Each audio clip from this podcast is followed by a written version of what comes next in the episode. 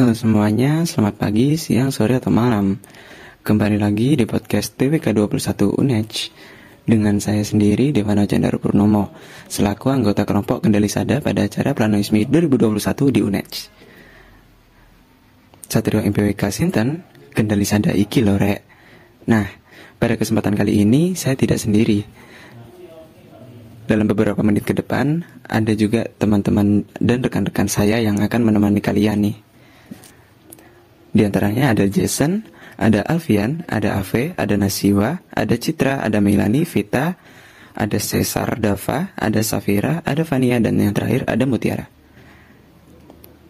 Nah, pada kesempatan kali ini kami semua akan membahas tentang uh, membahas apa ya? Nah, kita hari ini akan membahas tentang permukiman kumuh.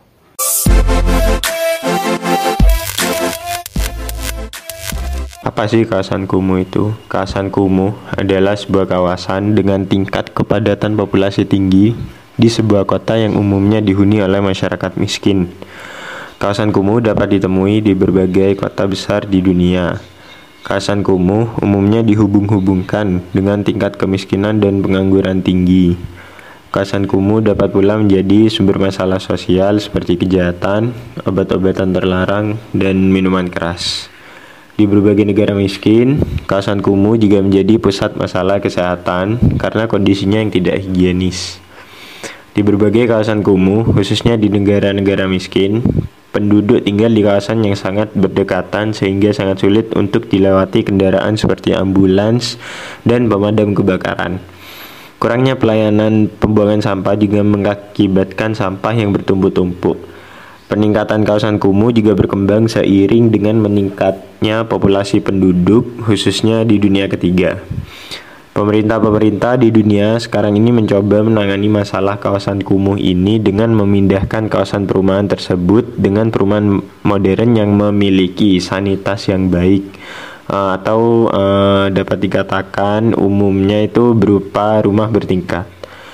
Uh, beberapa indikator yang dapat dipakai untuk mengetahui apakah sebuah kawasan tergolong kumuh atau tidak adalah di antaranya dengan melihat tingkat kepadatan kawasan, kepemilikan lahan dan bangunan, serta kualitas sarana dan prasarana yang ada dalam kawasan tersebut. Uh, menurut Undang-Undang Nomor 1 Tahun 2011 tentang PKP, Permukiman kumuh adalah permukiman yang tidak layak huni yang ditandai dengan ketidakteraturan bangunan, tingkat kepadatan penduduk yang tinggi, dan kualitas bangunan serta sarana dan prasarana yang tidak memenuhi syarat. Uh, sedangkan menurut WHO, permukiman kumuh diartikan sebagai suatu kawasan permukiman ataupun bukan kawasan permukiman yang dijadikan sebagai tempat tinggal yang bangunan-bangunannya berkondisi substandar atau tidak layak yang dihuni oleh penduduk miskin yang padat. Eh, kawasan yang sesungguhnya tidak diperuntukkan sebagai daerah permukiman di banyak kota besar oleh penduduk miskin yang berpenghasilan rendah dan tidak tetap diokupasi untuk dijadikan tempat tinggal. Uh, contohnya seperti bantaran sungai di pinggir rel kereta api, tanah-tanah kosong di sekitar pabrik, atau biasanya di bawah jembatan. Adapun ciri-ciri permukiman kumuh, uh, seperti dihuni oleh penduduk yang padat dan berjubel, baik karena pertumbuhan kelahiran maupun adanya urbanisasi. Lalu dihuni oleh warga yang berpenghasilan rendah dan tidak tetap. Nah, kali ini kita akan membahas salah satu studi kasus dari Kampung Gandekan, Kota Semarang. Kemunculan kampung kota merupakan fenomena yang banyak terjadi terutama di negara-negara berkembang dan sebenarnya adalah sebuah bentuk asli dari kota-kota di Indonesia. Di sisi lain, dalam kampung kota yang padat, juga terdapat berbagai masalah yang selanjutnya dapat menyebabkan munculnya pemukiman kumuh dalam kampung kota tersebut. Sehubung dengan hal tersebut, kondisi yang terjadi di Kampung Gandekan memiliki permasalahan yang menarik untuk dijadikan sebagai objek penelitian karena memiliki keunikan tersendiri sebagai salah satu kampung kota yang memiliki keterkaitan dengan sejarah kota Semarang. Namun, di sisi lain, saat ini tengah menghadapi berbagai permasalahan, baik secara sosial, ekonomi, dan budaya, maupun yang terkait dengan kemunculan kawasan kumuh di dalamnya.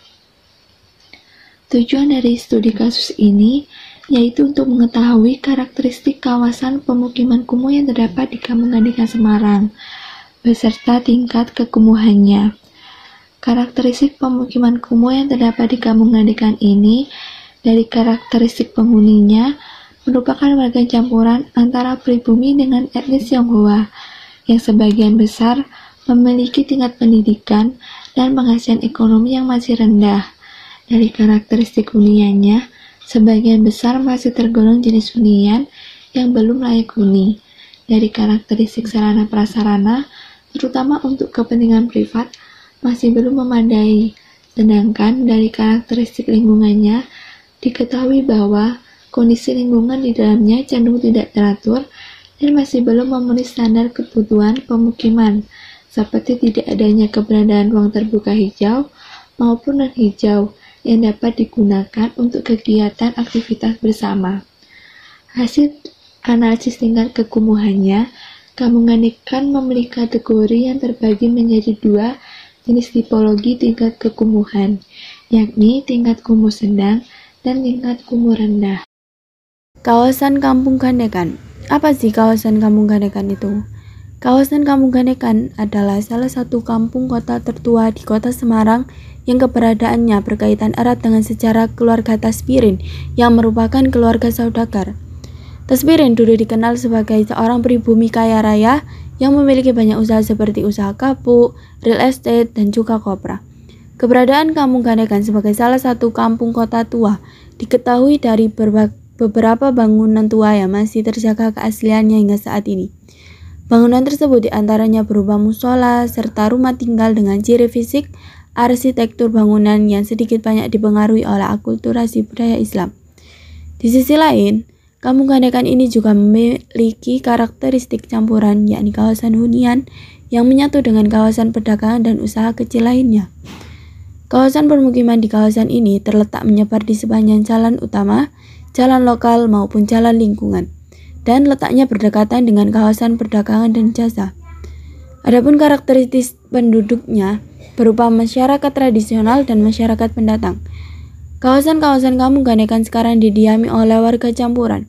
Bahkan hampir setengah penduduk Gandekan sekarang adalah etnis Tionghoa. Pesatnya pertumbuhan penduduk yang diikuti dengan semakin meningkatnya kebutuhan akar ruang bermukim menyebabkan pembangunan rumah tipe modern dan tempat-tempat untuk usaha oleh masyarakat sendiri terus bertambah. Pembangunan yang tidak disertai dengan pengaturan dan pengendalian yang baik menjadikan lingkungan kamu tersebut kumuh, tidak teratur, tidak nyaman, dan tidak sehat. Berdasarkan berbagai fenomena yang muncul, maka pertanyaan penelitian dalam studi ini adalah bagaimana karakteristik kawasan pemukiman kumuh yang terdapat di Kampung Gandekan, serta bagaimana karakteristik tingkat kekumuhannya, sehingga dapat diketahui tujuan utama dari studi ini adalah untuk mengetahui karakteristik kawasan pemukiman kumuh di kampung yang dalam hal ini merupakan kampung kandekan. kondisi sosial dan ekonomi masyarakat penghuni di kampung kota di antaranya yang pertama yaitu kondisi sosial yaitu identifikasi tingkat pendidikan masyarakat maupun jenis pekerjaan mereka yang akan mempengaruhi kondisi lingkungan serta kondisi bangunan yang mereka huni. Selain itu, dilihat pula kepadatan penduduk serta jumlah penghuni yang tinggal di kawasan pemukiman tersebut yang berpengaruh terhadap kondisi lingkungan.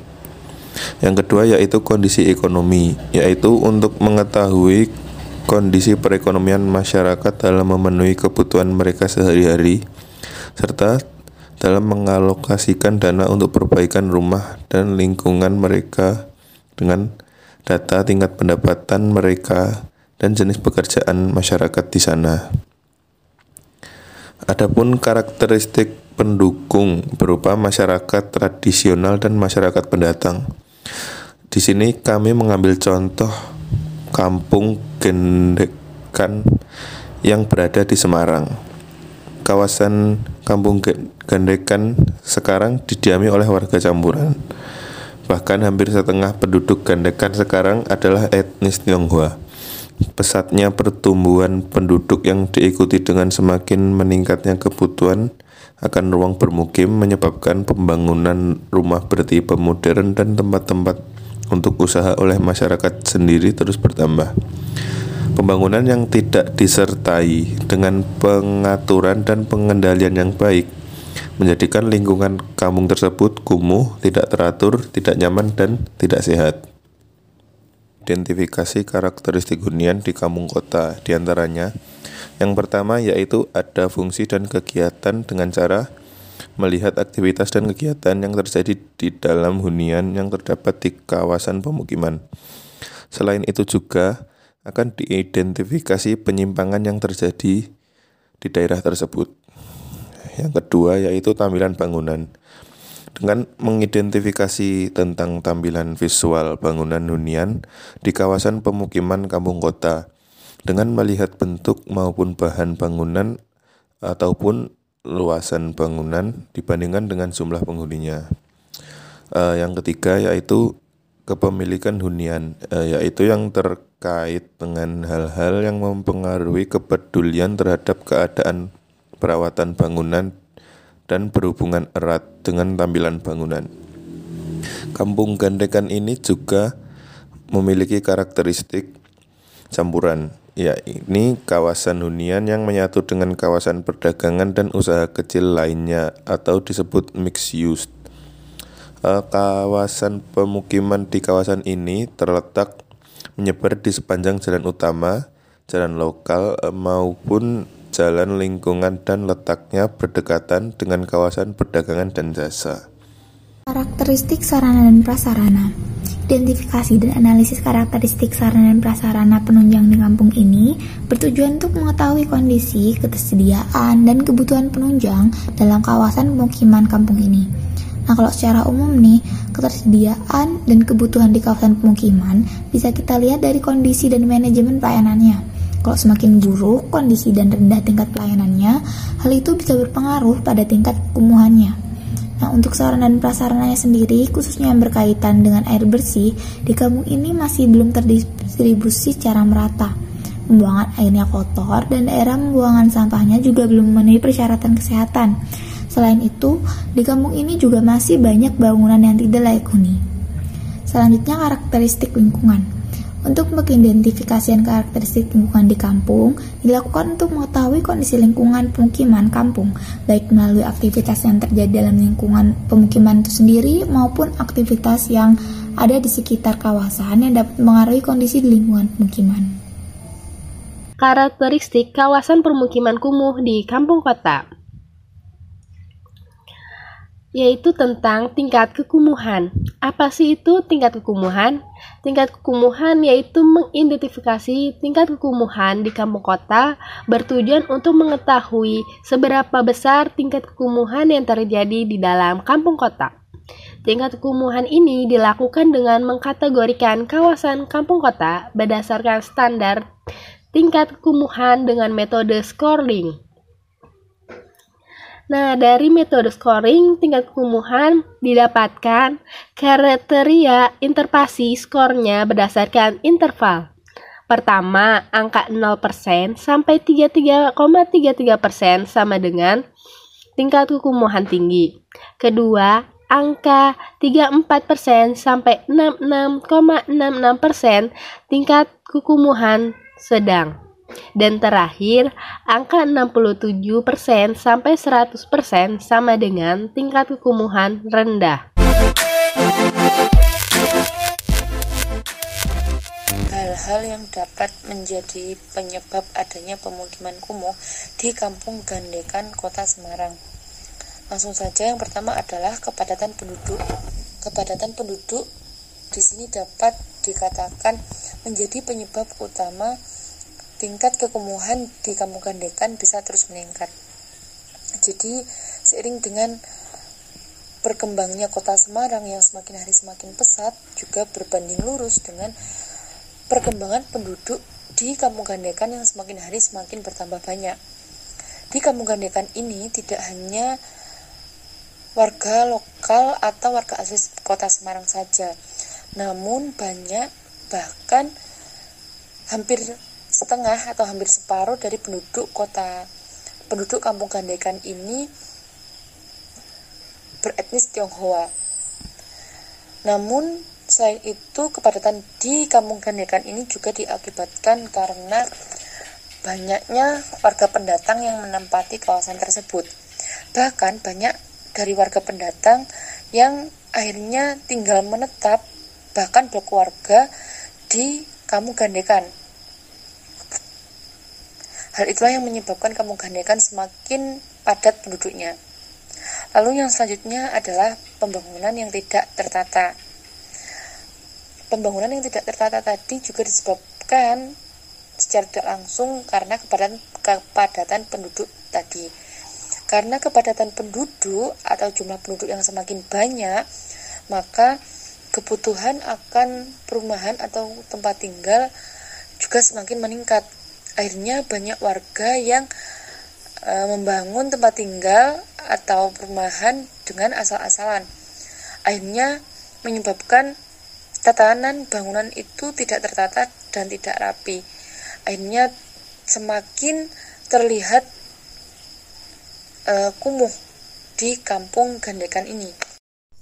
Nah, selain kepadatan penduduk dan pembangunan yang tidak merata, ada juga nih faktor penyebab terjadinya kawasan kumuh yaitu kemiskinan penduduk. Kenapa bisa gitu? Karena dengan kemiskinan yang terjadi, maka akan menyebabkan masyarakat akan tinggal di daerah yang notabene tidak layak dihuni, seperti bantaran kali, rel kereta api, dan tempat-tempat hunian yang tidak layak lainnya. Hal seperti itu dikarenakan kondisi ekonomi mereka yang tidak memungkinkan untuk membeli tanah dengan lokasi yang layak untuk membangun suatu tempat tinggal. Dengan demikian, maka sudah jelas penduduk miskin tersebut juga mempunyai bangunan dan rumah yang tidak baik, sanitasi yang tidak memenuhi, dan menyebabkan kawasan tersebut menjadi kawasan yang kumuh. Lalu bagaimanakah solusi yang tepat untuk mengatasi masalah ini? Solusi yang pertama yaitu penataan dan perencanaan prioritas dalam pembangunan. Ketika memperbaiki kondisi lingkungan dan penataan ulang terhadap pemukiman kumuh, perlu adanya prioritas untuk mengawali perbaikan lingkungan kumuh ini. Misalnya dengan langkah awal perbaikan fisik lingkungan, mulai dari penataan fasilitas pengolahan sampah dan penataan ruang terbuka. Atau dapat mengambil langkah awal dengan penataan tata letak kawasan ataupun pembangunan kembali. Lalu solusi yang kedua adalah menghentikan masuknya warga pendatang. Salah satu upaya yang dapat dilakukan yaitu edukasi tentang bahaya urbanisasi berlebihan yang dapat menyebabkan kepadatan penduduk sangat tinggi. Upaya ini dapat dilakukan dengan mengadakan seminar mulai dari lingkungan terdekat yaitu tingkat RT, RW, hingga lingkup desa. Dengan adanya hal tersebut, diharapkan masyarakat tak tertarik untuk tinggal di kota yang sudah padat penduduknya. Solusi selanjutnya adalah memperbaiki ekonomi masyarakat yang tinggal di kampung Gandekan. Karena jika dilihat dari sisi ekonominya, masyarakat kampung Gandekan ini umumnya berpenghasilan rendah, yang mana akan berpengaruh untuk memotivasi penduduk mempunyai kawasan yang sehat dan layak. Dijelaskan terdapat lima elemen terpenting dalam membangun kawasan permukiman yang sehat. Salah satu elemennya adalah ekonomi masyarakat setempat. Jadi diperlukan perbaikan ekonomi dalam mewujudkan kampung yang sehat dan layak. Masalahnya di sini adalah masyarakat yang berpenghasilan rendah tersebut tidak dapat mengabaikan kebutuhan rumah atau tempat tinggal yang sangat penting bagi mereka. Tapi di satu sisi lainnya, mereka tidak mampu mengeluarkan biaya prioritas untuk pengembangan atau pemeliharaan rumah yang layak huni. Sehingga terjadilah permukiman yang kumuh itu. Dan jika hal ini dibiarkan, maka kualitas hidup mereka akan tetap rendah maka dari itu, pemerintah melakukan penataan lingkungan maupun penyediaan rumah layak huni dan berkelanjutan bagi masyarakat yang berpenghasilan rendah. Solusi yang terakhir adalah perawatan beberapa bangunan sejarah. Seperti yang saya baca dari jurnal yang ada, Kampung Gandekan ini adalah salah satu kampung tertua yang ada di kota Semarang yang mempunyai beberapa bangunan tua yang masih terjaga keasliannya sampai sekarang. Di antaranya adalah musolah dan rumah dengan ciri khas arsitektur akulturasi budaya Islam. Dengan adanya peninggalan sejarah ini, dapat menjadi ciri khas yang kuat untuk kampung Gandekan. Selain itu, dapat dimanfaatkan untuk memperindah kawasan dan juga dapat menambah daya tarik jika peninggalan sejarah itu bisa dikembangkan lebih lagi.